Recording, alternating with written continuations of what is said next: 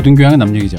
안 물어봐도 알려준 남 얘기 139회 1부 시작하겠습니다. 오늘은 홍 작가님 안 계시고 영화 얘기 때문에 여기 멀리서 유 교수님 유 교수님 불러다 놓고 우리 이상한 무슨 대학교 얘기했잖아요. 영화 박사님한테 쓸데없는 거 물어보고 영화학 교수님한테. 어, 영화 얘기 불러 하려고 네. 영화 유 교수님 모셨습니다. 안녕하세요 류택 교수입니다. 자 그리고 우리 또 저기 그 지부의 상상 나타난다는 어, 영화 잘 봤고요. 저 영화과 학생인데요. 네. 시작할 때 일- 일단 영화 잘 봤습니다. 네, 고생하셨고요. 우리 박 박사님. 그런데 제 질문이 있습니다. 아, 요, 요 말투, 요, 요. 태도 아주 요. 어, 마음에 그렇죠. 든다. 네, 감독님께서는 하늘 이런 때는. 어, 바로 영어로도 얘기하는 그렇죠. 질문 좀 무시하고. 네, 그렇죠. 자, 우리 시호님 나와 계십니다. 안녕하세요. 내 이름 얘기했어요? 박 박사 나왔다고 했어. 아 그래요? 네 안녕하십니까를 안 했군요.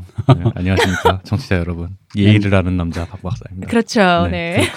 안녕하십니까. 저는 이 대표입니다. 자, 저희가 영화 얘기를 하기 위해서 이게 모였는데 오늘의 얘기는 에케데미인데 에케데미. 음. 왜 철진한 에케데미를 지금 하느냐? 사실 에케데미가 나는 사실 왜 지금 하냐면 IPTV로 나올 때까지 기다렸어. 맞아. 아니 다 볼 수 있을 때까지. 그치, 그치. 이게 극장에 걸린 것도 있고 안 걸린 것도 있고 혹 걸렸는데 내가 내 지역에서 굳이 저걸 보러 저기까지 가기가 좀 애매하거나 시간대가 안 음. 맞거나 막 이런 게 많아가지고 음. 일단 IPTV에 나와라. 음. 그럼 일단 다 왜냐면 또 우리 오시는 패널들 분들도 우리 특히나 이 복합왕의 사회학 때 화- 맹활약 하셨던 우리 유 교수님 문화생활권에서 굉장히 멀어져 계시지 않습니까? 그 저 제가 있는 지역에는 극장이 딱 하나요. 딱 아, 하나인데. 네. 네. 너무 좁혀지는데 자꾸. 네. 근데 그런 데 많아요. 음. 근데 그 우리가 다룰 영화들 같은 것들은 전혀 하지 않는 그러니까요. 그런 그쵸. 데죠. 네. 그 저기. 오, 전에 뽀로로 한 편하고 그 이후로 쭉 어벤져스 듣는 그렇죠. 그런 그쵸, 데죠. 그쵸. 네. 음. 어벤져스 유일한 대대 심야 상영도 잘 없고 어. 평일에는. 그러니까 이렇기 때문에 서로 영화를 같이 보고 만나려면 IPTV. 그러니까 확실히 아, 요즘에 좀 그냥 영화를 그 블록버스터 네. 영화 이제 배급사의 간택을 받은 네. 작품 아닌 다음에는 시간 맞춰 보기가 너무 힘들어요. 맞아요. 그죠? 어. 평일 낮에 하면 직장인들 진짜 볼수 네, 없고 아니면 막 네. 밤늦게 하고. 그렇죠. 교차 상영을 음. 한다든가. 아이돌 pop-up store에 가는 기분이거든요. 아이돌 pop-up store도 아침 일찍까지 하는 물건도 없고 아무것도 없다면서요. 어. 진짜로 아니 콜드원가요? 오늘 얘기하는 콜드원가 내가 11시 표인가 10시 표가 있는 걸 봤는데 음. 아이고 언제 가서 그걸 봐. 그러니까 그게 또 시내 서울 시내로 어. 나가야 되니까. 맞아요. 그러니까 그러니까 이게 좀 번거로운 면도 그러니까 서울에 있고. 살아도 보기가 힘든데 네, 다른 예. 데는 진짜 힘들죠. 예. 그래서 IPTV 사랑합니다. 그리고 극장 들어가면요 또 그런 예술관이라고 돼 있는 데들이 막 30석, 40석 막 이런. 데도 있고 이래가지고 이거 조금 사실은 옛날로 치면 비디오방 아 맞아. 예. 그리고 진짜로 블록버스터가 아니니까 어떤 느낌 드냐면 난 최근에 느낀 건데요. 영사 기사님이 이게 약간 테마네. 틀어놓고 사라져.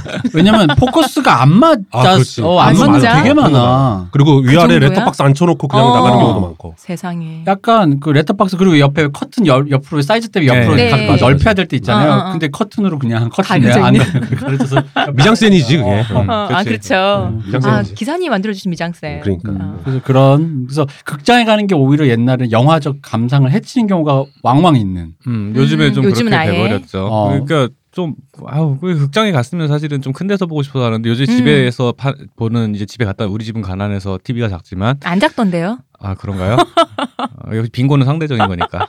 그쵸. 저희 집이 네. 더 작거든요. 예, 그러다 보니까 요즘 막 70인치 이런 TV 집에 놓고 맞아. 그러시잖아. 맞아, 맞아. 이거 뭐 극장이랑 무슨 차인가 이런 생각이 그런 생각, 들어요. 음- 음향도 서라운드로 다 집에서 네네네. 하니까요. 네. 음. 아, 그리고 그런 데가 잘 주차가 안 돼. 아.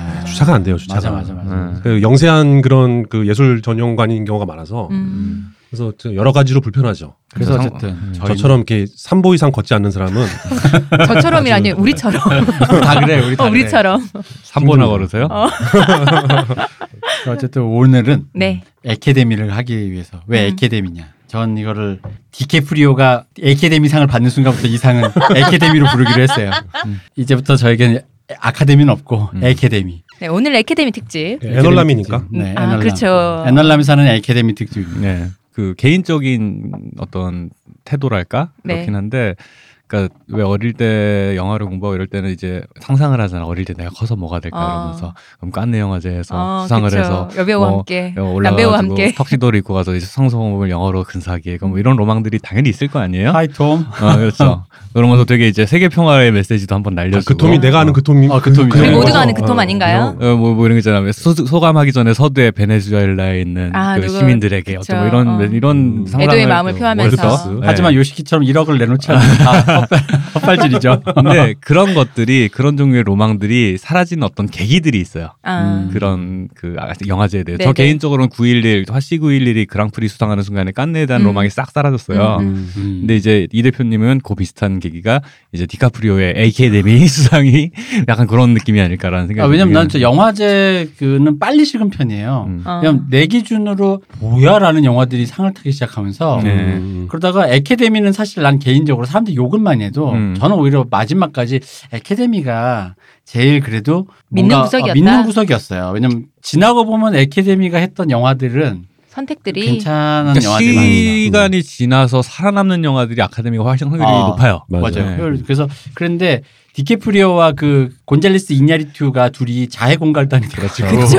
나 이래도 안 줄 거야 뭐. 배를 가르면서 창자 어, 꺼내면서 그치, 그치. 이래도 안 주면 난 진짜 상대로 어. 줄넘기 하며 어, 뭐 그렇죠. 그런 짓을 했기 때문에 그, 뒤로 그 영화 그 레버넌트 네, 거죠? 맞아요. 네. 그래서 에케, 나는 근데 그때도 느꼈죠. 에케데미의 어. 떤그 인류의 네, 그렇죠. 사회 동포의 이대로 냅두다가 사람 하나 죽겠다. 동료의 어. 우리 같은 동료인데 그래도 어. 영화하는 동료인데 사람 살려야 지 않겠냐. 어, 레오 죽겠다 네. 저거 상 하나 받겠다고 저렇게까지 저렇게까지. 한다. 네, 어 벌레 먹고 뭐 먹고 하는 데 그러면 선지 먹고 하면 그럼 내 줘야지. 그렇죠. 그, 그 촬영 감독도 저거 요번 이제 그때 2년 연속인가 수상인가 그랬잖아. 3년 연속인가. 음. 아 저분 요번에 줘서 보내야지 안 그러면은 그 카메라를 몸에다 이식하겠다 이분은. 어, 그러니까. 그렇기 때문에. 눈에 보이는 대로 찍겠다. 어, 그렇죠. 어. 어쨌든 그런 에케데미의 인간성 때문에 사실 저희들은 깐느, 베를린, 베니스보다는 에케데미가 조금 더 약간 그 와닿는 게 있었는데 나이가 드니까 좀 그렇더라고요. 그랬는데 그리고 이제 그런 것도 있죠. 이제 이 대표님이나 저 박 박사님이나 또 시호님도 다 마찬가지인데 우리가 헐리우드 키드 세대란 말이죠. 음. 그러니까 이제 다른 여타 영화제보다 더 그러니까 왜 이런 선택을 했는지 맥락이 좀 더 와닿는 게 있죠. 네, 음. 친 아카데미적일 수 네. 있죠. 네. 어쨌든 그래서 네, 빨리 얘기를 하겠습니다. 일단은 서두는 좀 이렇게 하고 음. 광고를 듣고 오겠습니다. 그렇죠. 지금 티스템 두피 클렌저와 두피 에센스를 검색해 보세요. 과학이 당신의 모발에게 주는 선물 티스템입니다. 네, 저희 아날람은 호텔스닷컴과 최대 15%의 제휴를 하고 있습니다. namyegi.com으로 링크 타고 가시거나 kr.hotels.com slash best coupon으로 접속하셔도 되고요. 여러분 달마시안 아니고 대마시안 샵에서 물건 구입하시면 아날람 클릭해 주시고요. 각종 앱에서 저희 거 들으실 때 하트 눌러 주시고요. 유튜브 구독, 청취, 좋아요, 페이스북 많이 많이 오세요. 아 그리고 저희 저번 시간에도 말씀드렸지만 이번 주에 한 번 더 말씀드리려고 저희와 함께하는 아날람과 함께 영화 보고 영화 얘기하는 거 듣고 가시는 시간 유료로 진행될 거고요. 토요일 오후에 어느 토요일 오후에 진행할 예정이니까요. 오시고자 하시는 분은 제가 지금 또 주소 불러드리겠습니다. 여기에 설문조사에 참여해 주세요. 가겠다. 몇 명이 가겠다. 말씀해 주세요. bit.ly slash 숫자 2 jh kmf 숫자 5 1위로 오시면 됩니다. 이제 에케데미 해보죠. 자, 에케데미 1편 하겠습니다. 몇 편을 하게 될지 몰라요. 기대해 주세요. 에케데미 1편은 저희는 원래 외국은 마음에 안 드는 거 혹은 이상한 거부터 시작해서 최고로 좋은 것까지 가지 않습니까? 수상작을 예를 들자면 뭐 이제 조연상, 주연상, 작품상. 근데 한국은 프로듀스 101처럼 음. 꼴등을 제일 마지막에 불러야죠. 아, 논란의 주인공들을 항상 마지막에 넣어야 되기 때문에 우린 좋은 거부터 한다. 아 근데 그 프로듀스 101처럼 꼴찌라서 먼저 제일 마지막에 부르는 게 아니라 논란의 주인공을 마지막에 하겠다는 꼴찌야 거죠. 걔가. 그렇긴 하지만 어쨌든 어쨌든 그래서 첫 작품은 로마. 네 알폰소 로마. 쿠아론 감독님의 로마. 그래비티 감독님이시죠. 네, 그렇죠. 그래비티. 근데 이 감독님 그 Men of Children 감독님이잖아요. 네. 그렇죠. 네. 우리가 왜 Children of Men 아닌가? Children Children of Men. of Men인가? 네, Children of Men. 늙었습니다. Men of Children하고 Children of Men은 전혀 다른 차이가 뜻이에요. 있죠. 그러네. 예. 뭐 괜찮습니다. 네. 네. Men of Children은 좀 이상한데? 어, 큰일 날 소리다. 생각해 보니까 어, 큰일 날 소리네. 패륜적인데 약간. 어. Children of Men. 네.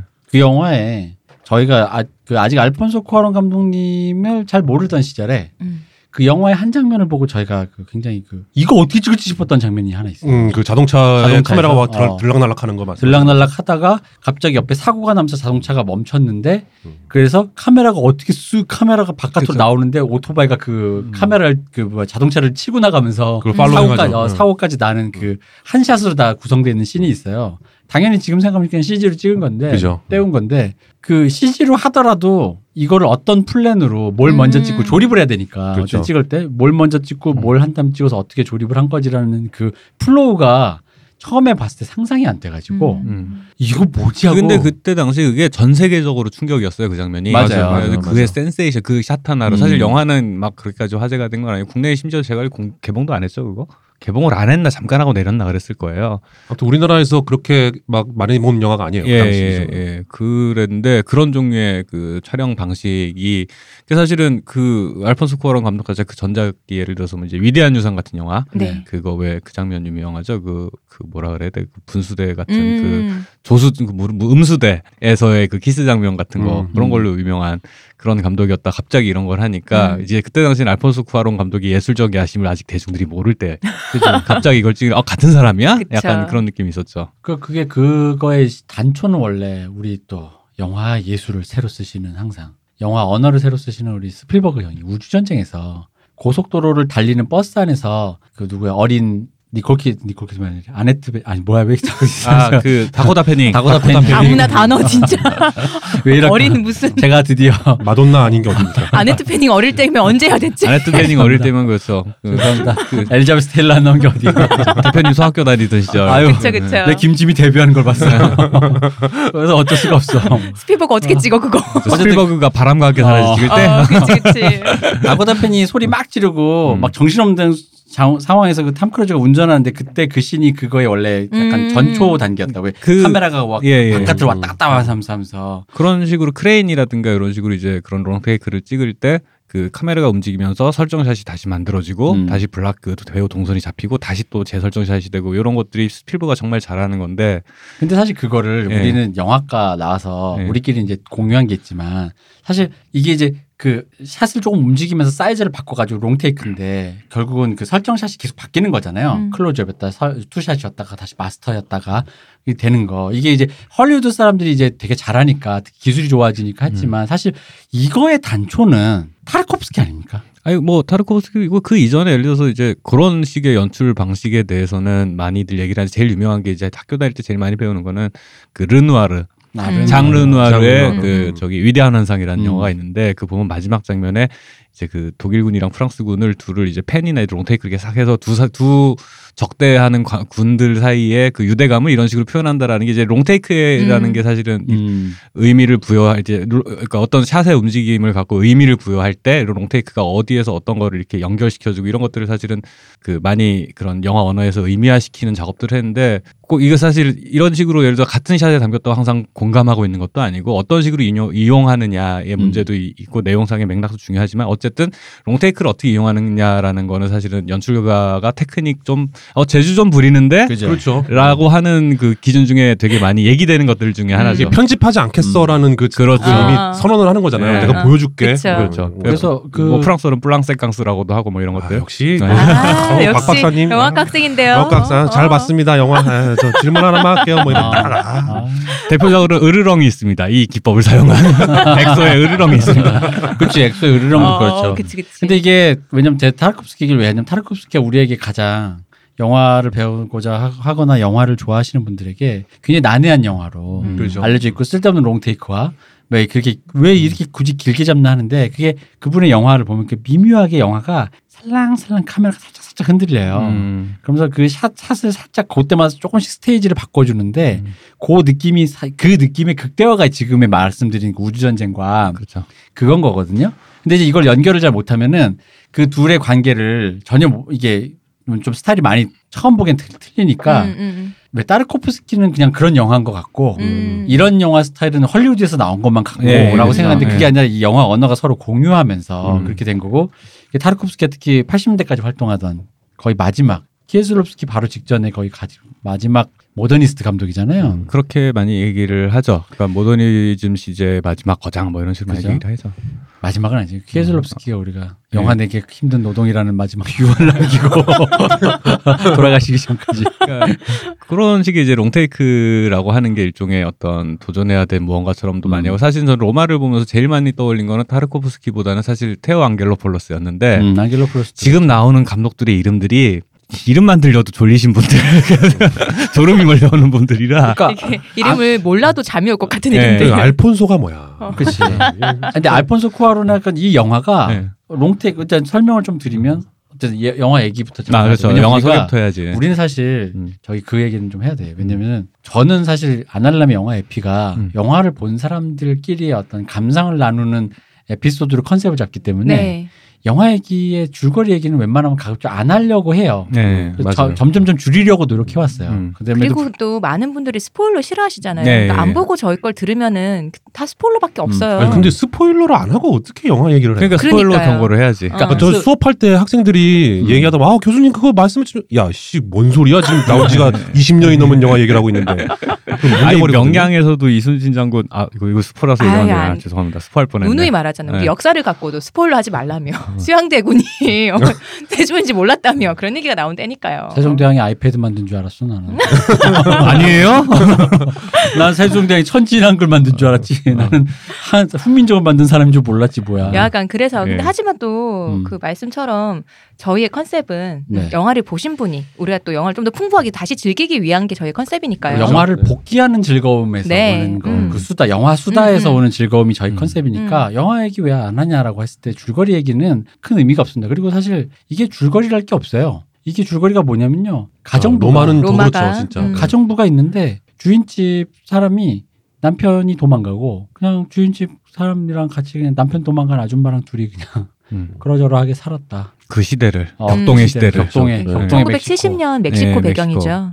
그 시대를 살았다. 네, 이탈리아가 아닙니다. 네. 그러니까 저 이탈리아 로마인 줄 저희 알고 모두. 보다가 당연히 로마라 해서 이탈리아인 줄 알고 이탈리아 배경을 상상하고 보다가 어? 어 70년대 이탈리아가 이랬다고라는 느낌으로 하던 게 이제 그 멕시코에 네. 멕시코 시티에 로마라는 동네가 있더라. 네, 네. 하고 생각해 보니까 이탈리아 로마면 스펠링이 R O M E였겠더라고요. 스펠- MA로 끝나죠. 네, 근데 이거는 R O M A 로마. 그러니까 여러분들이 네. 멕시코 사람들이 쓰는 그 스페인어죠. 네네. 스페인어를 들으면서 이태리 사람들이 쓰는 말과 음. 별 위압을 못 느꼈다. 그렇죠. 그냥 이태리어라고 그치. 생각하고 들었으면 그냥 이태리어인가? 별 위압을 못 느낀 거잖아요. 인종차별인데 이거. 괜찮아. 나는 아시아계니까. 네. 나는 옐로우기 때문에 해도 우리가 돼. 더 열악하니까. 어. 네.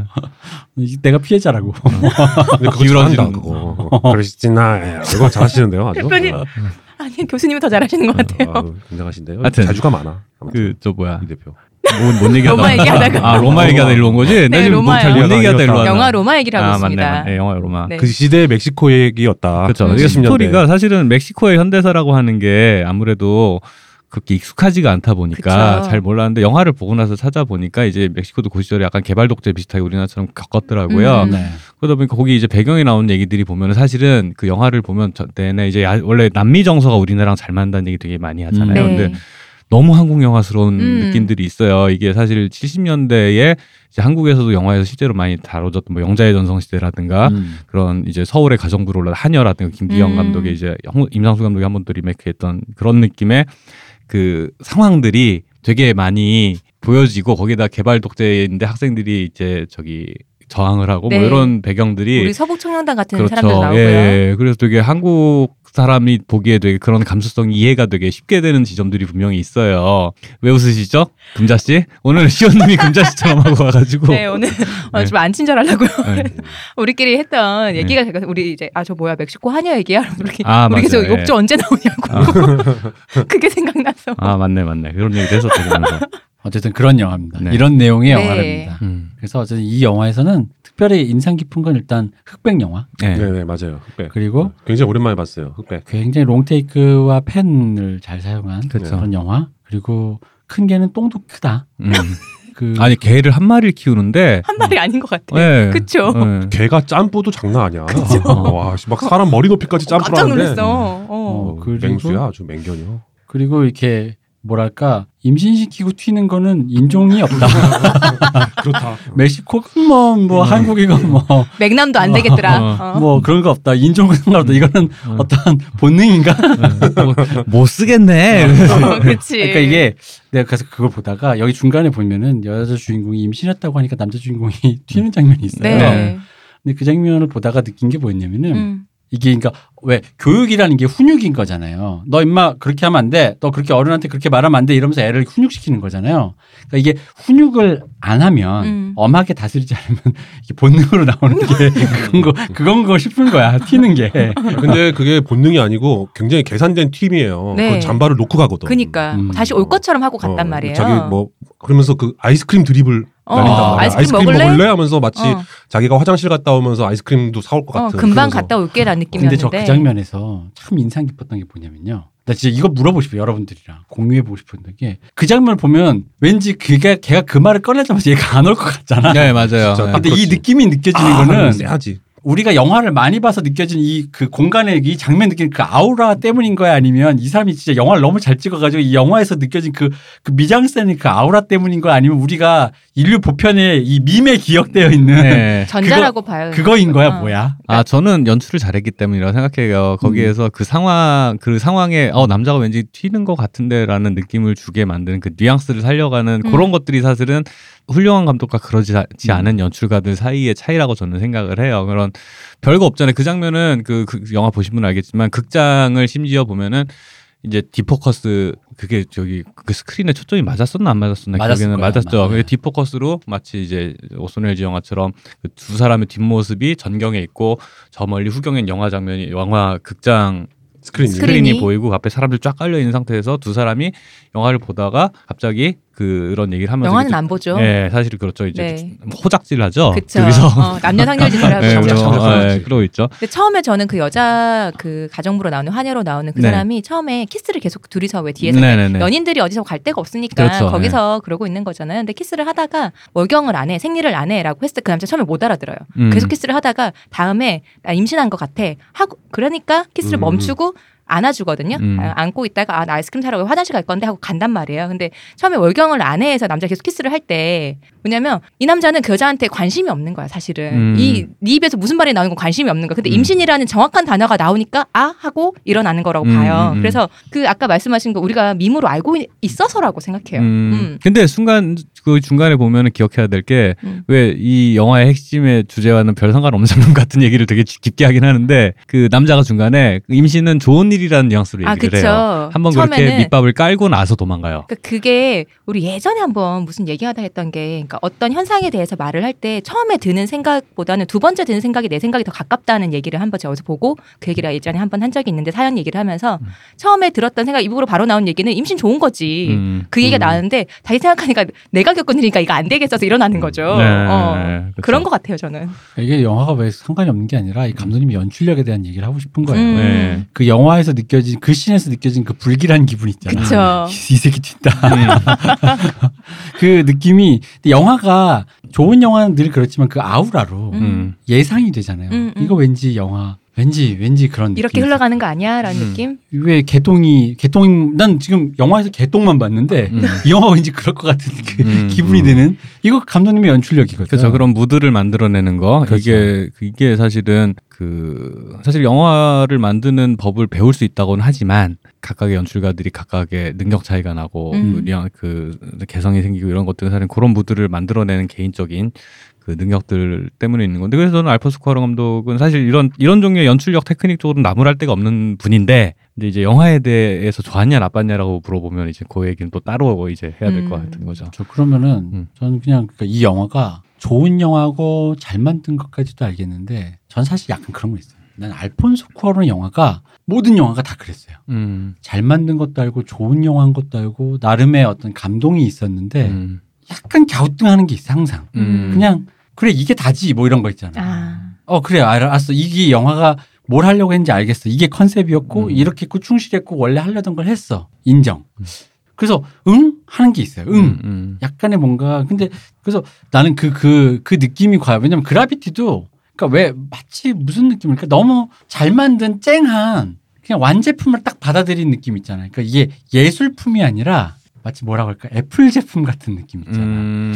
같은 여기서 하나만 더 들어가면 진짜 왜 어 이건 무슨 디자이너님이 만드신 음. 근데 그렇다고 그 작품이 예술적이지 않다 이 얘기를 하려는 게 네. 아니라 음. 예, 이거 진짜 예술인데로 느끼는 게 만약에 100이라고 치면 음. 왠지 거기서 한 2% 정도는 뺀 기분의 영화를 항상 만든 기분이 있어요. 음. 근데 근데 내 느낌 왜 이게 왜 이상하다 느꼈냐면 100을 하려고 했는데 98밖에 못 했다가 아니라 나는 항상 98을 놓고 98에 완벽하게 걸, 음. 들어맞는 영화를 만들었어라는 느낌에 가깝거든. 음. 그러다 보니까 왜 98까지만 했지라는 기분이 드는 거야 항상. 음. 왜 100이 목표가 어, 아니셨을까? 그러니까 이 사람이 못했다. 그러니까 너 뭐 하려고 했는데 지금 뭐 하나 삐끗했는데가 아니라 분명히 하려고 했던 의도는 완벽하게 구현했는데 왜 여기까지만 한 거지라는 느낌이 좀 있는 거예요. 음. 그라비티도 그랬거든요. 그게 이제 이제 이런 표현은 사실은 되게 자의적이다 보니까 들으시는 분들도 사실 이해하기 힘들 것 같긴 한데, 그러니까 저는 그 말을 받아서 제 방식으로 이해한 건 뭐냐 하면은 음.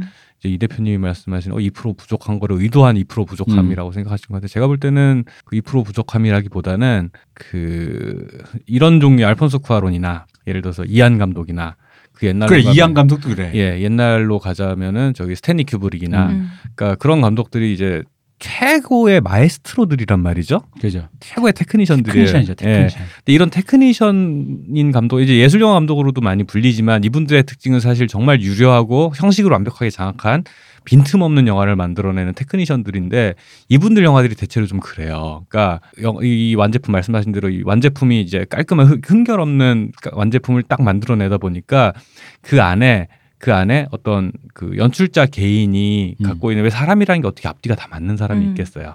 그리고 사실은 어떤 예술적인 어떤 것들이라는 게 사실 개인이 갖고 있는 모순들이 그대로 표현이 됐을 때 입체적인 느낌도 나고 풍성해지는 그런 어떤 흠- 완성도를 떨어뜨린다고 볼 수 있는 흠결들이 어떤 예술적인 향취를 주기도 하는 건데 이분들은 그런 앞뒤 안 맞거나 형식에서 벗어나거나 왁구 왁구라는 표현을 썼을 때 왁구가 틀어지거나 한 부분들이 없어요. 맞아요. 없어. 없다 보니까 의도대로 영화를 보게 되는데 그러고 나니까 뭔가 이게 덜컥 걸리는 지점도 없으니까 음. 영화가 쓱 완벽하게 흐름이 flow가 너무 자연스러우니까 음. 끝나서 뭐, 보면서 걸거치는 것도 없어요. 뭐가 이렇게 막 걸리적거리고 막 어 이거 왜 이랬지 이런 생각이 드는 것도 없고 어 오케이 알겠어 하고 나니까 할 말이 없는 거야 음. 영화에 대해서 음. 그죠. 영화에 대해서 할 말이 없으니까 어 엄청 훌륭한 영화인데 할 얘기도 없고 기억에 남는 것도 없네 이렇게 되는 경우들이 많은데 특히 그 스탠리 큐브릭 영화 보면서 항상 그랬거든요. 그러니까 왜냐면 어. 저는 그런 게 있어요. 왜 제가 2% 부족하는 게 예술이라는 게 결국 저는 가장 웰메이드하게 그렇게 완성도에서 낮은 마지막 2%는 결국 이상한 더티함이거든요. 불균질함. 네.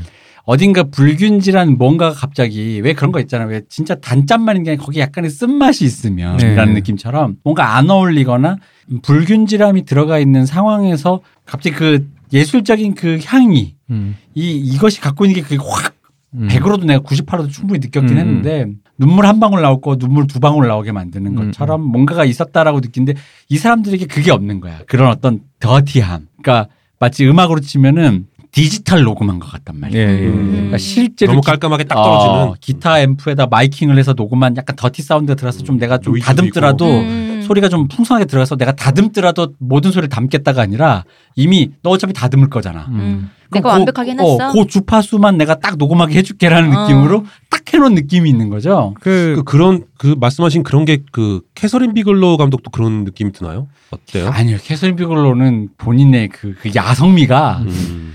전난 그 더티미가 있어요. 그 뒤를 돌아보지 않는 어. 그 호쾌함이라는 게 어. 있어요. 예. 그분의 자꾸 그러니까 이러니까 자꾸 그분의 성별을 얘기하는데 성별과 상관없이 정말 이거는 형 음, 그렇지. 음. 뭔가 이 뒤를 돌아 왜냐면 어떤 남성 감독도 남자라고 해서 이런 영화를 찍을 수 있는 것도 네. 아니고 여성 감독으로 섬세한 걸 찍을 필요도 없는데 음. 그럼에도 불구하고 음. 독보적으로 뒤를 그러니까. 돌아보지 않는 그 구로사와 아키라류의 장쾌함 있잖아요. 그러니까 나 그 말씀 듣고서 사실 제가 이제 그런 면에서 장인 음. 혹은 이제 뭐 예를 들면 방망이 깎는 노인이라고 네. 얘기한다면 장인이라고 칠 수 있는 감독 중에 제가 최고로 치는 감독이 캐서린 비글로거든요. 음. 음. 근데 이제 그런 류의 감독들이 뭐 이한 감독도 마찬가지고 장르 불문 뭘 해도 나는 어, 장인처럼 이렇게 이 정도 뭐 내가 뭐, 뭐 스릴러든 뭐든 뭐 멜로든 어, 만들 수 있어 헐크를 갖다 줘도 잘 만들고 음, 뭐 음, 저그 호랑이 그지 이 와호장룡. 음. 아, 와호장룡 말고 와호장룡도 그렇지만 그 배에서 인도 아 소년이 파이 이야기. 음, 어, 파이. 어, 아, 어, 파이 이야기 정말 어, 훌륭했죠. 뭐 그런 것도 다 마찬가지로 굉장히 잘 만들잖아요.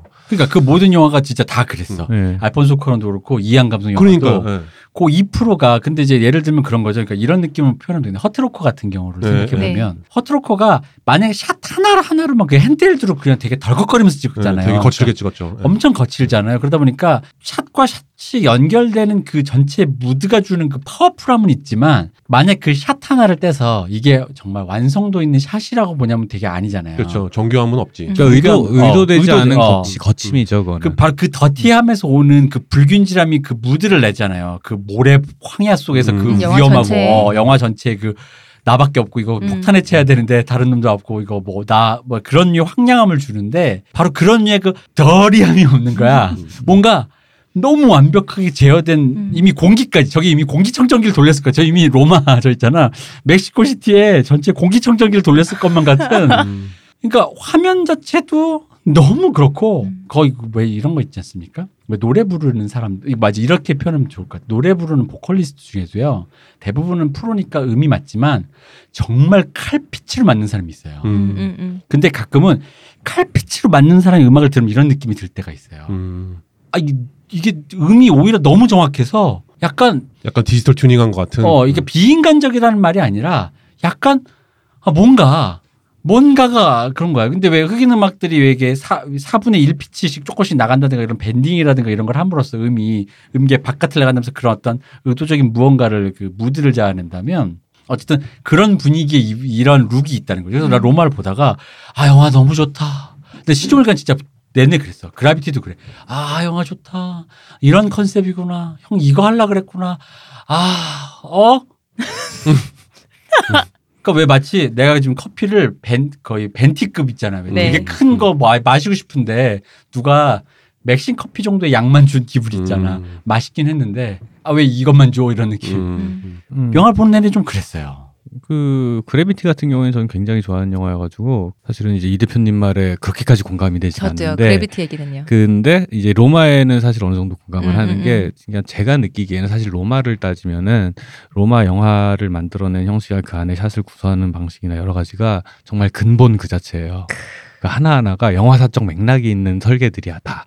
중간에 뭐 블랑세캉스, 디포커스, 그 롱테이크를 하는 방식 여러 가지 것들이 다 정말 영화사 안에서 영화 사적 맥락이 있는 그러면서 아, 이 정말 이 사람 영화를 제대로 공부하고 고민해서 만든 사람이구나라는 거 알겠는데 알겠는데 사실은 그런 것들이 약간 그 그런 근본이 오히려 그 약간 엘리트들의 음, 유희처럼 음, 느껴지는 음. 면이 있어요. 그러니까 그러니까 이분이 예. 내 느낌이 그거예요. 그러니까 실용음악가 출신의 네, 천재를 그쵸. 보는 거라는 네네네, 느낌이 네, 나는 음, 음, 네. 음. 그러니까 그러니까- 모든 것들이 이론적으로 다 완벽하게 들어맞는데 사실은 그래서 흠잡을 땐 없는데 아 그래 내가 이렇게 어, 표현하면 네. 야성미가 없어. 음.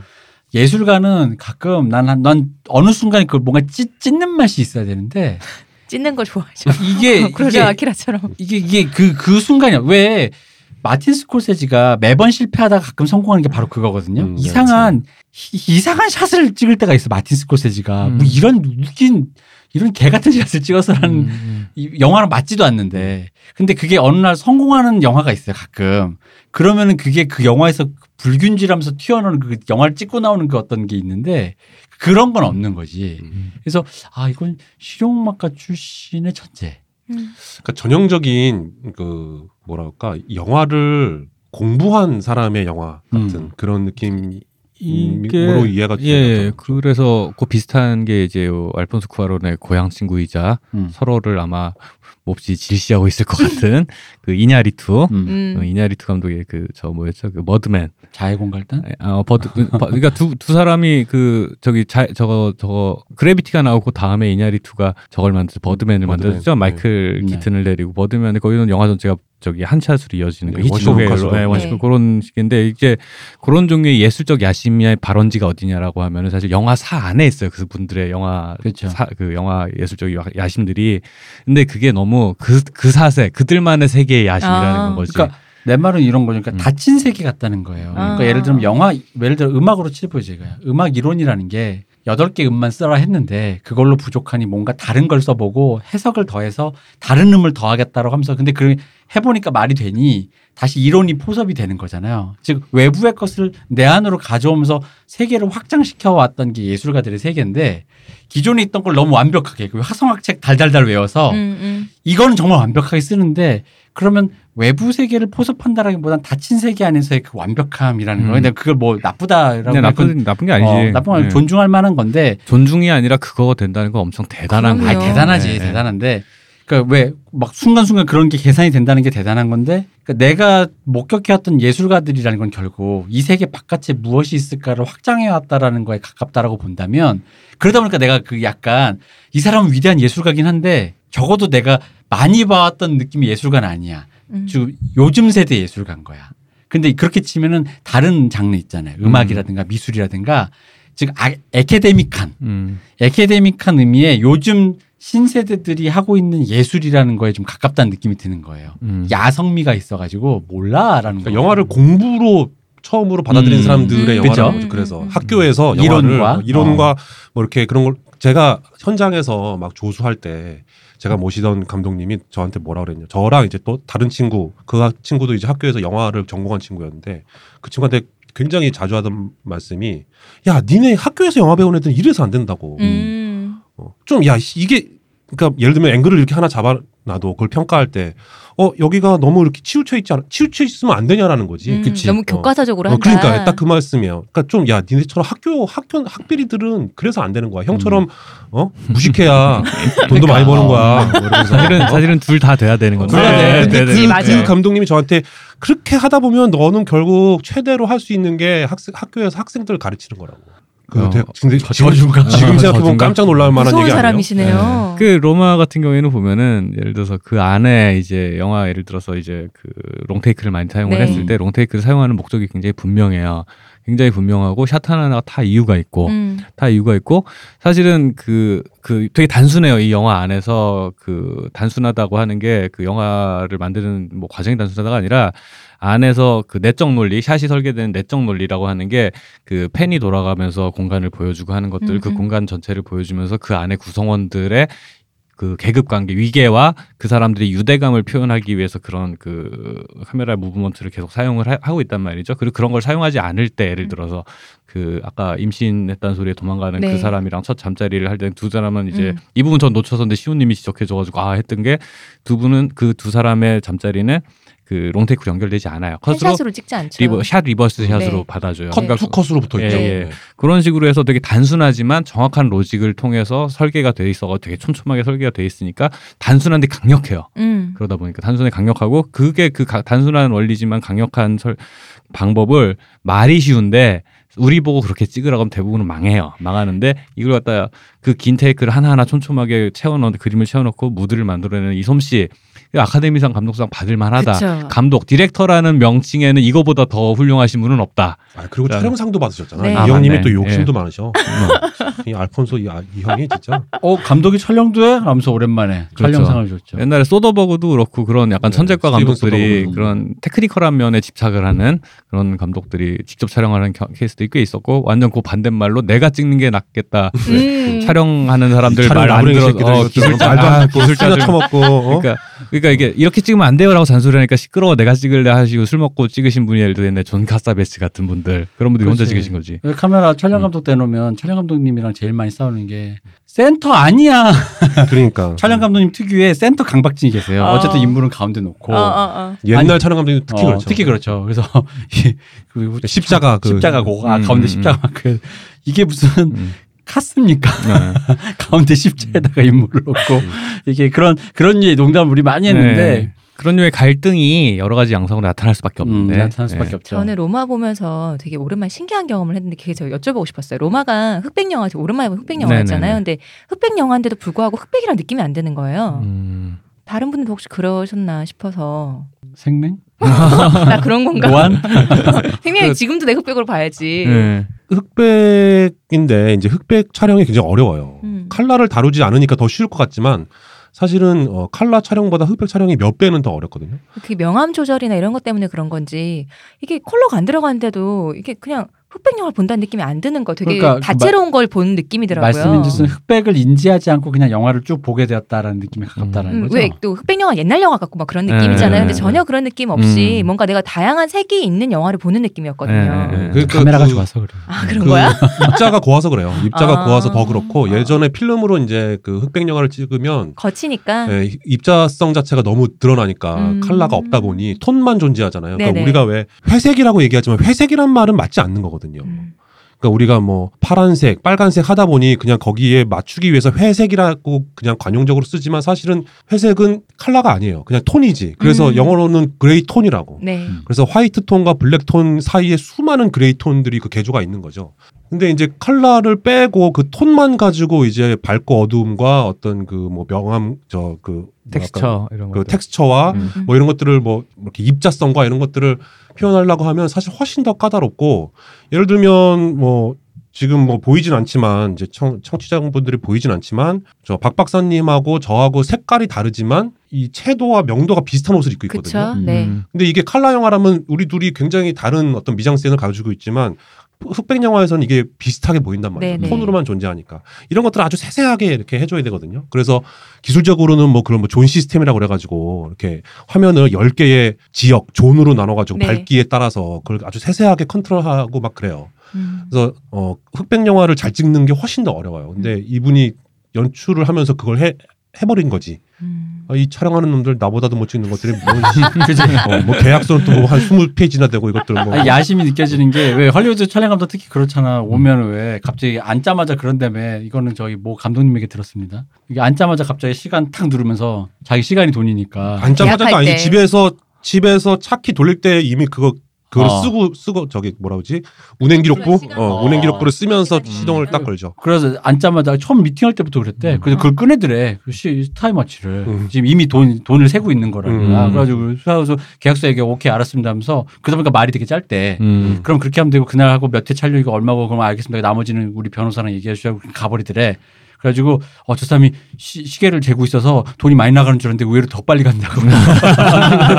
우리나라 촬영 감독님이면 아 감독님 보고 싶었는데 술 한잔 하실까요? 뭐 이랬는데 이따가 뭐 어디 갈까요? 뭐 애는 잘 커요 부터. 어, 근데 의외로 빨리 가버린다 그래서 어, 이게 더 괜찮네. 싼가? 어. 어. 나쁘지 않네요. 근데 이제 그렇게 했던 게 이제 알폰소 쿠아론이 왠지 귀찮다. 다 필요 어, 없다. 다 필요 없다. 내가 찍는 게 낫겠다. 어, 뭐 이게 찾아보니까 이제 그 엠마누엘 루베츠키 촬영 감독 계속 같이 하셨던 그 네. 아카데미 2연속인지 3연속인지 탔던 네. 그 대단하신 분을 하려다 일정이 안 맞아 아 이러니 내가 찍지 뭐뭐 이랬던 음. 거. 이분은 워낙 바쁘신 분이니까 그 이런 아니지. 약간, 어.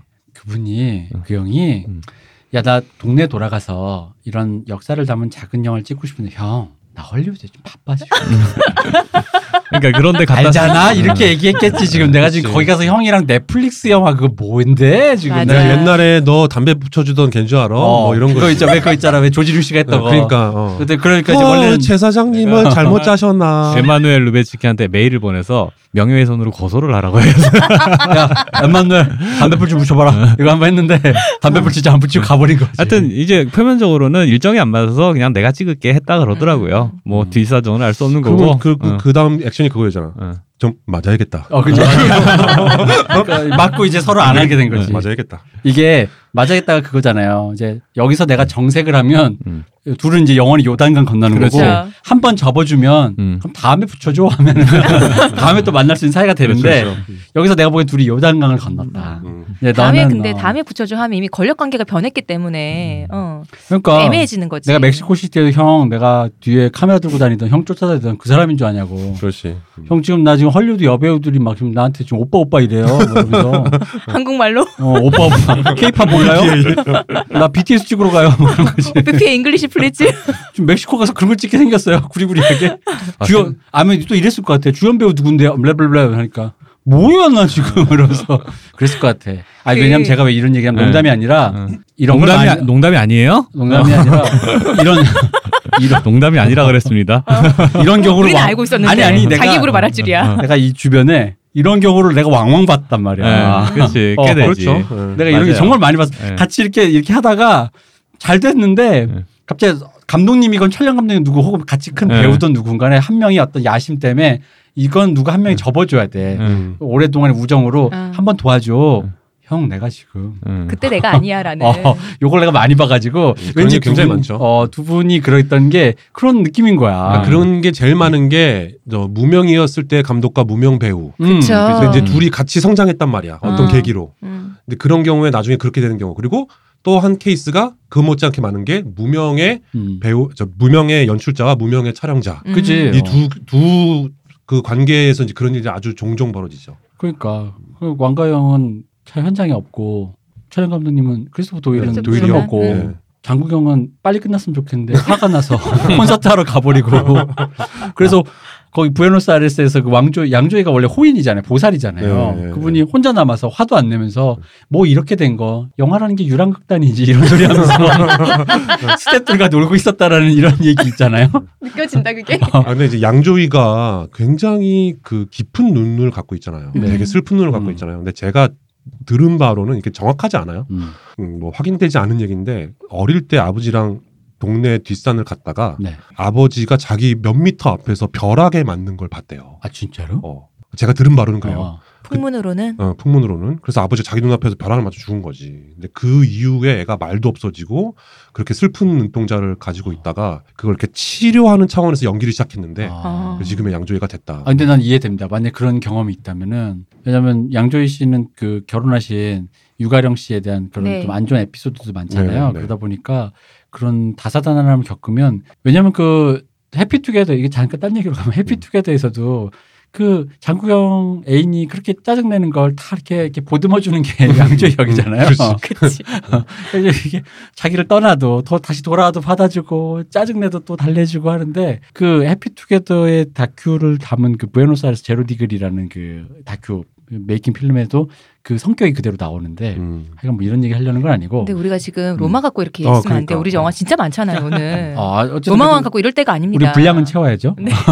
어쨌든 로마가 이 영화가 감독상, 촬영상, 외국어 영화상을 탔기 때문에 사실 아카데미가 내가 봤을 때 우리가 이제 앞으로 할 얘기지만요. 음. 아카데미가 사람들이 오래 벼렀어요. 또 누구한테 상 주나 보자. 음. 여러 여러 진영에서 음. 어. 여러 모든 진영에서 많았지. 누구한테 상 주는지 근데 이 모든 진영이 자기 쪽에 유리한 걸 주면 상대 진영이 화를 낼 거였거든. 음. 근데 그럼 그 사이에 좋은 영화는 있잖아. 그럼 좋은 영화에 상은 줘야겠고 하니까 이 상을 준 면모를 보면 엄청 지능적이야. 음. 어, 맞아. 로마가 사실 거의 절묘한 스탠스로 이렇게 어, 로마가. 감독상이랑 촬영상. 촬영상. 외국 영화상. 그러니까 사실 로, 어, 사실은 아카데미에서 제일 높게 쳐주는 상이 이제 작품상, 그렇죠. 감독상 요두 개인가 지금? 감독상 촬영 그렇죠. 그렇죠. 배우들 빼고는 어, 연기상 말고는 빼고는 네. 그렇다고 하면은 그 말씀 대표님 말씀에서도 동의를 하는 게 흠잡을 데가 없어요. 음. 그러니까 왜냐면 이 영화가 처음에 왜 이 영화는 흠잡을 때 딱 하나 뭐냐 아카데미가 또 고민한 게 뭐냐면 이 영화 넷플릭스. 영화라는 그렇죠. 음. 그럼 아카데미 정통의 아카데미 회원이 만든 음. 그 흔히 말하는 그 헐리우드 조합, 음. 헐리우드 조합 내부에서 만들어진 영화랑은 조금은 괴가 음. 옆길로 생 거란 말이에요. 그러니까 얘한테 또 메인을 줘버리면 음. 내부적인 음. 게 있단 시끄러워지는 말이지. 거죠, 더. 그러니까 또 거기까지 올리면 안 돼. 근데 이 영화가 잘 만든 것도 맞아. 음. 그리고 이 사람들 만든 사람이 우리 조합인 것도 맞아. 음. 그렇지만 넷플릭스라는 그 배급 방식이 아직 생소하니까 그랬을 때 그러니까 이 모든 스탠스 있잖아요. 그렇다고 해서 이게 지금 한참 유행 중인 PC라든가 여성주의라든가 뭐 그런 거 있죠. 인종 음. 갈등 이런 걸 다룬 소재는 아니야. 음. 그러니까 이런 모든 진영을 고려했을 때 줄수 그럼에도 뭐이 영화가 완벽한 영화인 건 맞아. 음. 그러면 줄 수 있는 상은 뭐냐? 일단 너 외국어 쓰잖아. 음. 외국어 쓴 영화 중에 그치. 네가 제일 잘 찍었어. 음. 외국어 영화상 줘. 외국어 영화상 주신 분들도 어쩌면 이탈리아어인 줄 알고 줬어. 어, 그래 이탈리아 로마 아, 이거 로마구나 이러면서. 아 근데 저는 이게 약간 그런 PC에 음. 관련된 그런 시류에도 맞는 영화인 게 일단은 여성 이게 사실은 영화 전체를 관통한 주제 중 하나가 그렇죠. 여성을. 중심으로 네. 한 여성 연대가 가족을 지켜가는 역사 그렇지. 속에서 서로 말 그대로 위로하고 이제 마지막 장면이 인상적인 게 정말 거친 파도를 한 가족이 어. 되어 헤쳐나간다라는 표현이 음. 레토릭이 아니라 그 표현이 아니라. 그냥 어. 그림으로 펼쳐요. 어. 그러니까 되게 이- 되게 시적인 영화인 그 거예요 이게. 포스터의 장면이 그치. 예, 그 예. 장면이잖아요. 예. 자, 근데 그 장면 제가 보면서 깜짝 놀란 게 이 영화를 보면서 제가 계속해서 확인했던 게 이 영화가 이제 어쨌든 영화다 보니까 카메라가 끊임없이 움직이잖아요. 네. 사진이랑 다르니까. 이 영화가 사진이랑 다른 게 그 안에서 인물이 움직이고 카메라가 움직이는 음. 건데 계속해서 이게 펜과 틸, 틸업 틸다운만 하는 거야. 그거 음. 한번 설명 풀어주세요. 음. 어, 그러니까 이제 pan은 카메라가 이제 좌우에 고갯짓을 하는 거죠. 움직이는 거죠. 네, 움직이는 거죠. 예를 들면 제가 고개를 돌려서 왼쪽을 보면 left pan이고 어, 고개를 돌려서 오른쪽을 보면 right pan이죠.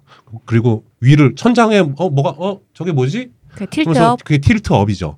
그리고 어, 신발끈이 풀렸네 해서 고개를 숙이면 틸, tilt down이에요. 네. 근데 이게 뭐냐면 틸업, 틸업, 틸 다운이랑 펜, 패닝은 중요한 건 카메라의 축은 움직이지 않는다라는 거죠. 음. 카메라는 그 자리에 있으면서 고개만 카메라의 고개만 움직이는 거지. 네. 음. 그래서 아니 이게 아까 얘기했던 왜 박 박사님 말씀하셨던 끊임없이 panning을 하면서 이 내부의 어떤 관계성을 네. 이렇게 음. 그 안에서 이렇게 한 큐에 담아내 한 그물에 담아내죠. 보통 카메라가 움직이는 것은 이 프레임 내, 내에 담, 지금 담아져 있는 그림 그 바깥의 세상 음. 프레임 외부의 세계를 프레임 안으로 끌어들이는 작업이란 말이죠. 이걸 좀 그러니까 뭐 학술적으로 얘기하자면 그렇다는 건데. 어, 되게 있어 보이는 교수님이시잖아요. 교수님이 아, 그러니까 참. 아, 나또 이럴 때 좀 써먹어야지. 어, 영화 알아서. 석사 아. 박사 수료. 이렇게 이렇게 추임새를 척척 넣어줘야 듣는. 사람도 정말 그 그냥 한단 말이야. 척척 석사. 네. 그렇죠. 척척 석사. 네, 아직 박사 학위 통과가 안 돼서 네. 척척 석사. 우리 그때 엄청 웃었잖아요. 네. 척척 석사라고. 어, 정말 택도 그 척척 얘기도 석사로 삶을 마감하시면 안 된다니까요. 좀- 척척 박사보다 더 그게 더 굴욕적인 것 같아요. 척척 석사.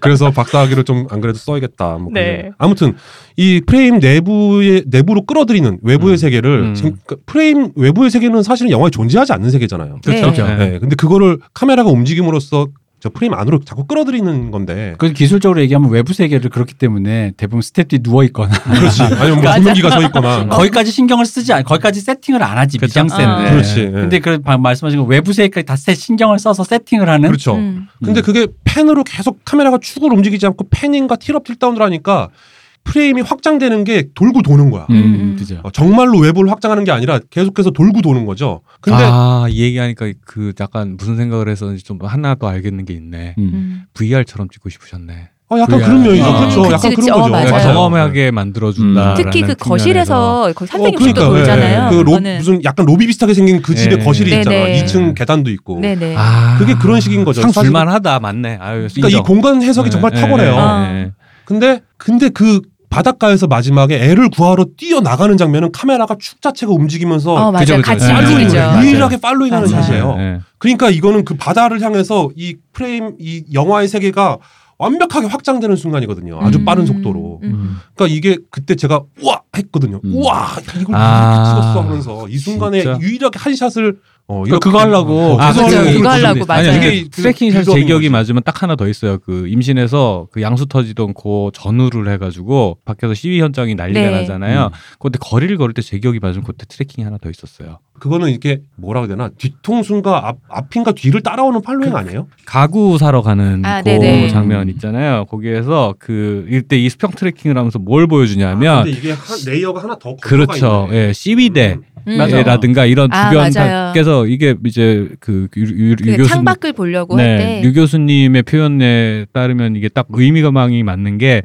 딱 집 안에 있을 때는 pan, 음. pan과 tilt를 사용해서 외부로 나가서 외부 세계와 이 가족 과 확장된 하녀까지 확장된 네. 요 외부 세계를 보여줄 때는 그 외부 세계와 이 가족이 대립할 때 네. 보면은 이 tracking을 써요. 아. 근데 그 그러니까 layer가 돼 있었던 거는 음. 그러니까 말씀하신 그 장면과 조금 감동 그러니까 그 장면 진짜 감동을 주려고 한 거잖아요. 그렇죠. 사실은. 그냥 그 앞에 아무것도 없이 정말 그 클레오를 어. 딱 잡죠. 아무것도 없이 그 tracking이 갑자기 훅 들어가는 거고 음. 여기서의 시위에서 tracking 그 수평 tracking은 앞에 layer가 하나 그 왜 시위대가 있고 시위대 경찰들 이렇게 있고 네. 거리와 거리가 그 이 지금 주인공과 음. 그 다른 그 외부자 이세 특히 게다가 이게 좀 약간 물리적인 그런 위험한 느낌인데 여성들이 이렇게 가는 거잖아요 외출한 네. 거잖아요 네, 그러니까 그런 시위대에서 느껴지는 그 팔로우에 다 하는 거니까 음. 느낌상은 서로 다른데 음. 관계를 어떻게 두느냐는 그 그렇죠. 같은 컨셉인 거잖아요. 예, 예. 그러니까 이, 이 가족과 하녀와 하녀를 둘러싼 가족과 그거는 사실은 하나의 이너서클인 거고 음. 그 외부 그죠. 세계와 이, 음. 이, 이 이너서클이 대립하거나 혹은 화합하거나 뭐 이렇게 될 때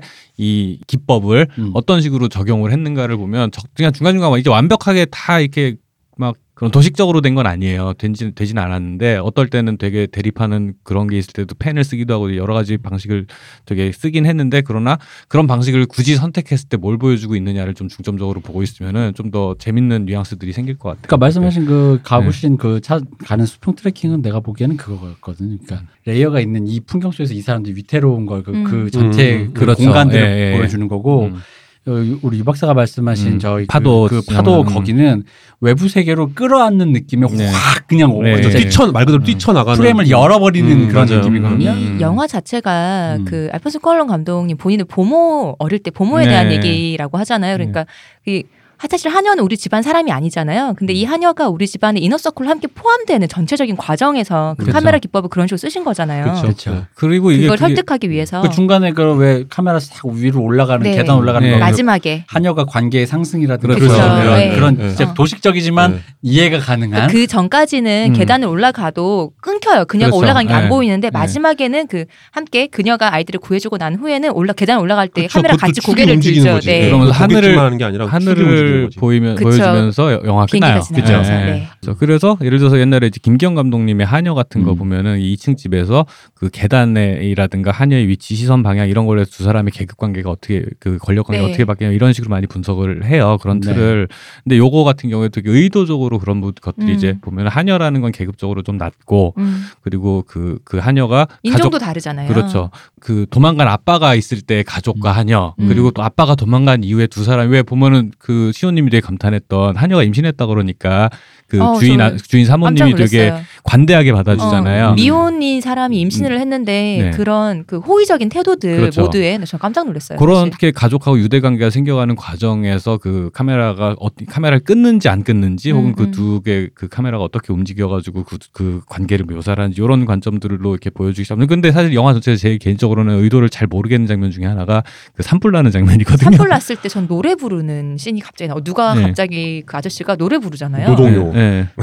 어, 노동요로 이상한 걸 불러. 어. 남들 불 끄는데 희한한 노래를 부르잖아. 개인적으로는 그 장면이 모르겠어요. 약간 좀 모호해요 저한테. 음. 그그 노래가. 노래 부르는 노래가 차라리 좀 번역이라고 됐으면은 노래 가사가 뭐 이런 의미가 있나 할 텐데 그건 번역도 안 되니까 음. 좀 이상했어요. 그 그렇죠. 산불 장면은 네. 좀 저도 이해가 좀 안 되긴 했어요. 네. 근데 뭐 우리가 알지 못한 어떤 정서가 있을 수도 있죠. 그런 것 사실은. 같아요. 그 음. 굳이 그거를 꼭 중요하게 넣었잖아요. 어. 굉장히 길게 넣었어요. 네. 그래서 사실은 이게 우리가 아카데미 준비한다고 영화를 여러 편을 많이 봤잖아, 본- 우리. 네, 보느라고 사실은 좀 깊게 생각해야 되는데 못 하고 온 게 있는데 새벽 4시까지 영화 봤어. 네. 아 근데 그 그러니까 나는 산불 장면도 그냥 음, 음. 그러니까 일단은 뭐 도식적으로만 보면야 이 관계가 거기 그쵸, 다른 음. 남자 껄떡대기도 하고. 약간 그런 그 이 흔히 말 부르조아의 네. 이, 음. 이 위태로운 그것이 네. 이제 지형적으로 이렇게 되는 장면이고 그렇죠. 거기 만 산불 끄는 장면에서 좀 묘사가 좀 재밌는 게 음. 어떤 사람은 여전히 그 와인잔을 들고 와서 음, 어, 맞아, 맞아. 맞아, 맞아. 먹고 있고 그러잖아. 강 남들 건, 말 그대로 강 건너 불구경하듯이 어, 남들 막 물 막 뭐 나르고 하는데 그러니까 그런 류의 풍경에서 오는 그 여기 이 하녀를 제외한 음. 사람들의 그 어떤 뭐라고 할까 그 모랄리티까지 가는 건 아닌데 음. 그 와지 무슨 저기 장르하는가 폭로하는 부르주아의 음. 이변 이런 것까지는 아닌데 그냥 하녀를 제외한 사람들의 세계 세계랄까 음. 그 세계를 묘사하는 거 있잖아. 그렇죠. 이게 돌발 외부적인 그러니까 음. 사실 그냥 의미만 보자면 외부에서 갑자기 떨어진 참- 천재지변이잖아요. 그죠. 천재지변에 대응하는 사람들의 모습을 보면 음. 어떤 사람은 협정에서 불을 끄기도 어떤 사람은 옆에서 노래를 부르기도 하고 어떤 사람은 뭔 소리인지 상황 파악을 못 하기도 하는 그 인간 군상들을 보여주면서 그 시대의 어떤 그죠. 그 구성원들의 그 태도라 이런 것들을 이렇게 보여주는 장면이라고는 할 수 있는데 그럼에도 불구하고 살짝 약간 좀 아리까리한 부분이 좀 있기는 해요. 개인적으로. 왜냐면은 그 거기서 나는 왜 그 장면을 좀 음. 나도 유심히 봤냐면 음. 이게 나가 모시는 주인님이라든가 다른 그러니까 자본가라든가 다른 사람들마저 다 뛰어나서 부해야만 그렇죠. 음. 손을 보태야만 할 수 있는 장면이잖아요. 그렇죠, 그렇죠, 그렇죠. 그리고 심지어는 솔직히 그 재산은 그 사람들 거잖아요. 네. 음. 그러니까 이런 류의 외부적으로 좀 내가 감당하기 힘든 아랫사람이 감당하기 힘든 천재지변. 그래서 이건 사장님이 알아서 하셔야지. 음. 아, 대리인 제가 결정할 일은 아닙니다라는 그런 류의 문제 있잖아요. 거기서 오는 그 하녀의 그 어떤 위치 지어짐이랄까? 음. 근데 난 그러다 보니까 나중에 아까 말씀 임신했을 때 오히려 그 사람들이 이, 이 하녀를 받아줄 때 네. 그 낙차가 되게 좀 감동적이기도 하고 그렇죠. 되게 낯설기도 하고 그랬거든요. 음. 왜냐면 이 사람들이라면 어디 가서 몸을 함부로 굴리다가 이렇게 된 거면 쫓아낼 줄 알았는데 왠지 그럴 것 같아요. 사실 영자의 전성시대 같은 영화를 보면은 음. 산업 이제 우리나라 갑자기 산업화됐을 때 도시로 온 아가씨가 네. 처녀가 이런저런 고난을 겪고 인생이 나락으로 떨어지는 꼬이는. 과정을 주로 음. 이제 산업화 세대의 그 비극이죠 이게 네. 이제 산업화 시대 여성 비극을 이제 영화로 소비할 때 영재 전생이랬는데 이거는 사실은 거의 뭐라 해야 되지 사회가 그런 사람들을 어떻게 안 품어가는가라는 음, 음. 부분에 대해서 훈훈한 얘기인 거죠 사실은. 그렇죠. 네. 그러니까 고 맥락 메타포로나 느껴진다는 거죠. 이 사람들조차 어찌해 볼 수 없는 것들이 계속 오고 거기서 정말 어찌해 볼 수 없는 건 하녀잖아요. 음. 그런데 나중에 하녀가 자기가 어찌해 볼 수 없는 일을 핸들링 할 때 그럼 이 사람들이 과연 그걸 어떻게 받아주느냐라는 음. 거를 약간 이렇게 태도적으로랄까 음. 뭐 음, 밑밥을 좀 깔아줬다고 생각하 고 일단은 로마는 그래서 음. 훌륭한 영화였고 네. 얘기를 하다 보니까 조금 의미가 더 정리가 훌륭해졌어. 되면서 되게 훌륭한 영화를 말하보니 더 훌륭한 네, 영화가 네. 깨달아 버렸어. 스탠스가 정확, 그러니까 아카데미가 정확하다는 게 음. 아카데미가 모두에게 욕을 안 먹으면서 조합에게도 욕을 안 먹고 음. 아 왜냐면 이게 여성주의라고 그렇게 뭐 인종주의라고 굳이 말하면 내가 왜 거기서 굳이 뺐냐면 음. 제가 말하는 이 여성주의를 강렬하게 했던 그런 그러니까 이게 여성주의 영화다 하는 건 좀 더 레디컬해요. 아 그렇죠. 음, 예. 음. 영화. 사실 인류 보편 타당한 어. 어. 떤 정서에 대한 얘기를 기반으로 하고 있으니까. 이게 지금 부르조아랑 같이 짬짬 먹는 어 시- 하녀 얘기, 하녀의 계급은 절대 번하지 않아라고 얘기해 버리면 할 말 없어요. 음. 음. 굉장히 보수 반동적인 얘기라고 해도 돼. 음. 솔직히 그렇게 치면은 그러니까 그런 의미에서 어떤 특별한 그 어떤 젠더 갈등이라든지 그런 갈등을 담았다기보다 음. 굉장히 보편적인 드라마고 그러다 보니 근데 영화는 잘 찍었고 음. 네. 그러니까 촬영상 음. 그 여기 한, 외국 영화상 한 가지 더그 영화의 화자가 네. 이제 멕시코라는 음. 그 1세기가 아닌 곳의 배경인데도 불임에다가 여자 하녀분이 인종이 약간 인디오 계열의 네. 그, 그렇죠. 예, 그렇게 원주민인 것으로 예. 원주민 볼 이런 것도 해가지고 되게 되게 동양적이야. 정치적인 명분도 분명히 있는 거는 음. 있죠. 저는 그래서 뭐라고 시비 걸 수가 없어요. 없어. 이 영화에 대해서는. 그러니까 그게 재밌는 게 난그 네. 시비 걸 수 없음이 좀 웃기게 느껴졌던 게 네. 너희들 지금 소수자 인종적으로 소외된 사람 얘기해 놓고 사실은 멕시코 인디오는 음. 약간 아직 거기까지 생각이 못 미쳤던 거야. 예, 움찔하는 거지. 어, 왜냐면 지금 내 중요한 건 흑인이고 그렇지 지금 미국, 미국 인디안들도 지금 해결이 안 되고. 있는데. 하는데 거기에 소외된 사람이 또 있기는 하잖아. 네. 근데 어 내가 지금 이 영화를 지금 내 지금 상주께 널렸는데 네. 얘가 명분상 치면 그것도 맞긴 맞아. 근데 얘를 소외시키면 내가 이상한 사람 되잖아.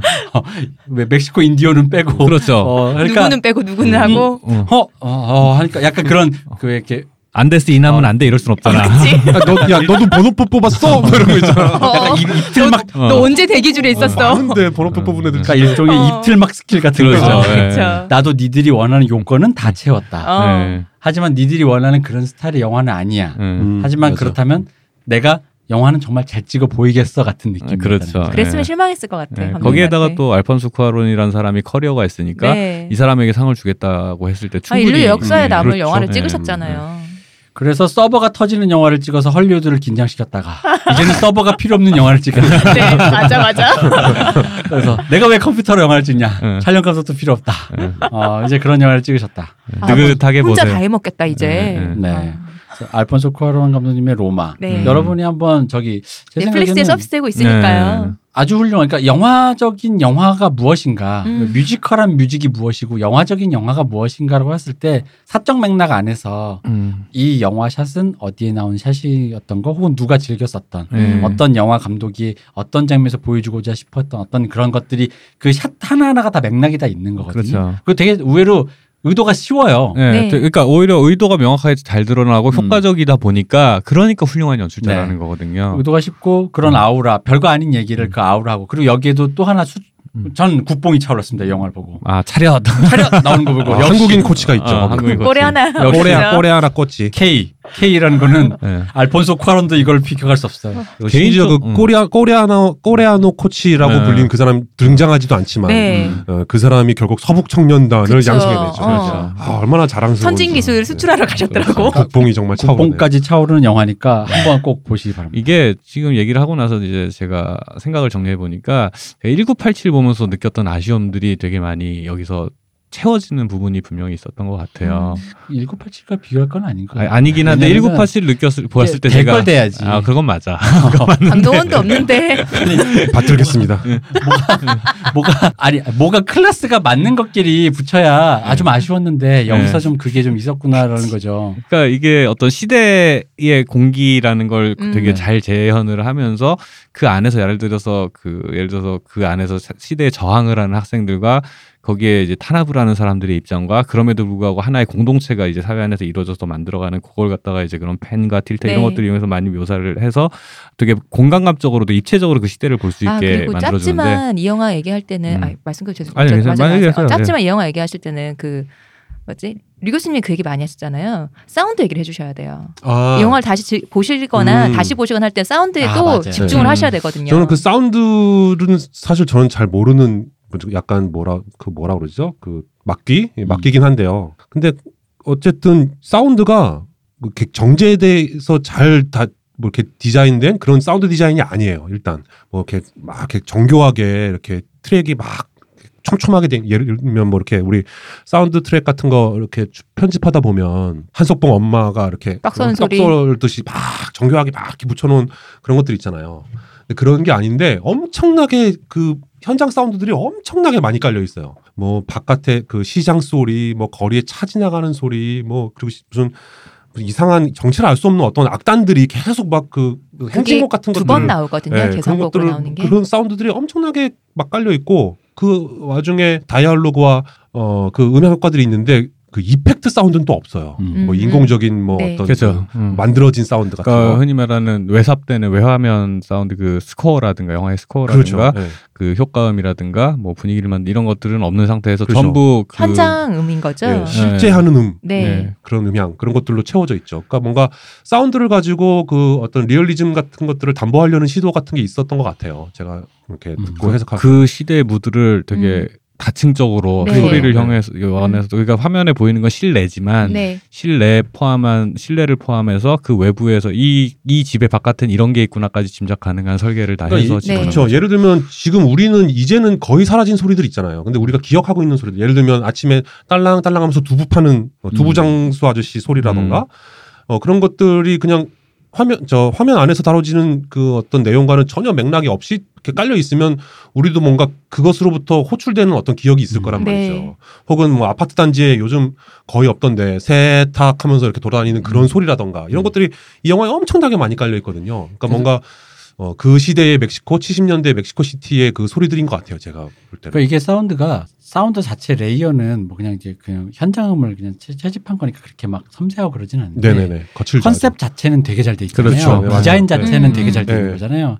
특히 나는 좀 감탄했던 게 이게 좀좀 귀에 대고 크게 들으면은 이게 soundscape가 굉장히 커요. 맞아요. 네, 맞아요. 그러니까 네. 사운드 공간이 되게 멀어요. 네. 그러니까 그 심도가 굉장히 어, 깊어요. 그 사운드 사운드가 지금 잡고 있는 공간감이라는 게 굉장히 크거든요. 음. 음. 그래가지고 이, 어, 이거 어떻게 한 거야라는 생각이 들었어요. 맞아, 맞아, 음. 맞아. 왜냐면 그 포커스 그러니까 즉 deep focus 잡거나 이게, 음. 이게 좀 화면을 크게 잡잖아요. 이 영화가 클로즈업이 음. 많이 없고 이게 이게 네. 화면 잡는데 이거 하다 보니까 게다가 또 패닝이라든가 그런 걸 통해서 영화 공간을 어 이 바깥에 공간이 더 있네라는 거왜 음. 원 플러스 원 느낌으로 네. 하다 보니까 소리가 그거를 같이 담보하고 있거든요. 그렇죠. 소리가 굉장히 기, 왜냐면 이게 약간 플랫하게 해놓으면 음. 소리가 이렇게 크면 이거 또 이상하단 그렇지. 말이야.